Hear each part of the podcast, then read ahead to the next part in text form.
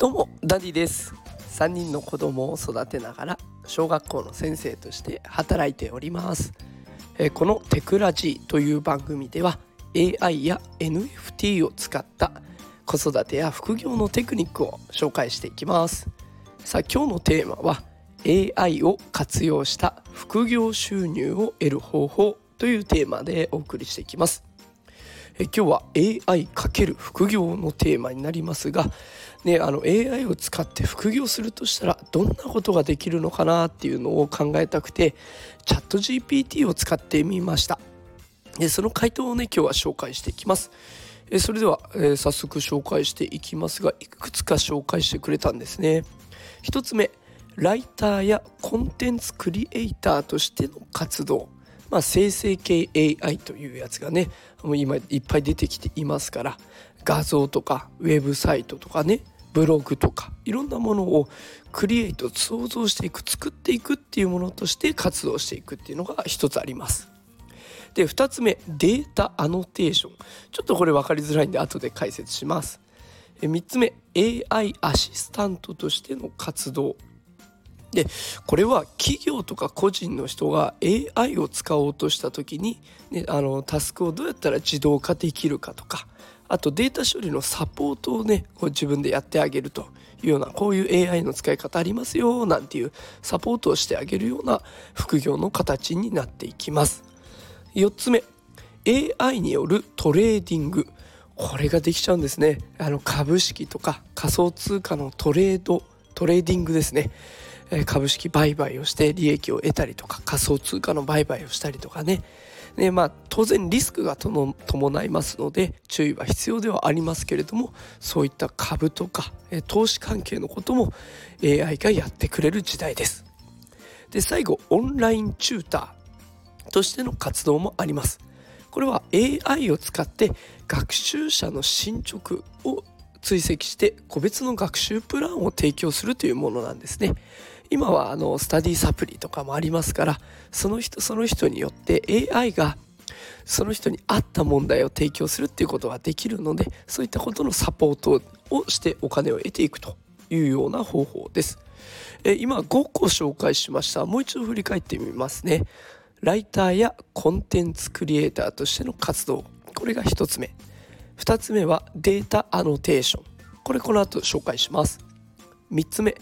AI アシスタントとしての活動。4つ目 AI によるトレーディング。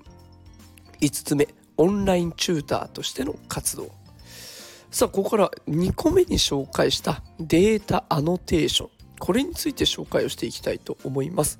あのチャット GPT にねこれ私分からなかったので聞いてみたんですよ。データアノテーションって何ですかと。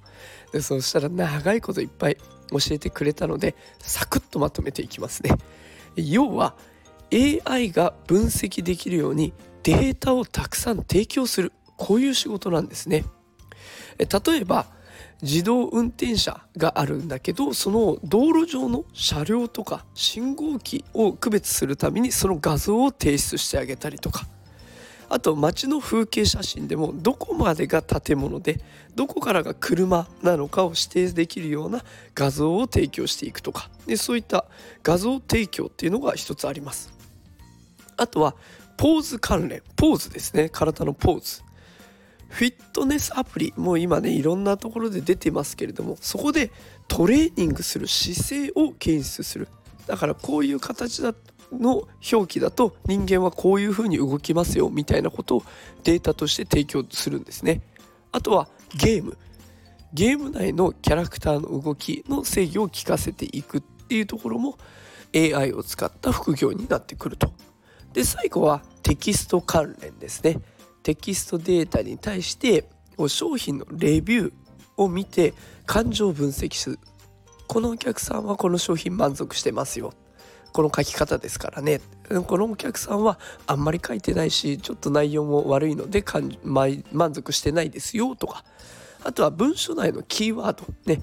こういうキーワードが埋め込まれてますよ。だからこういうふうに検索した時には表示してくださいね。みたいなことも、えー、そのデータを提供していくっていうところが先ほど紹介したデータアノテーションというものに入ってくるわけですね。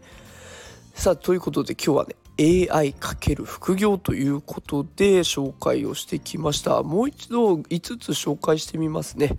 ライターになるとかコンテンツクリエイターになって活動してお金を稼ぐ方法と先ほど紹介したデータアノテーション。3つ目は AI アシスタントとしての活動。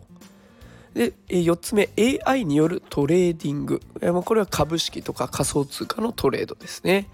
で最後オンラインチューター AI を使っている学習者に対してそれをサポートしていくというような内容でございました。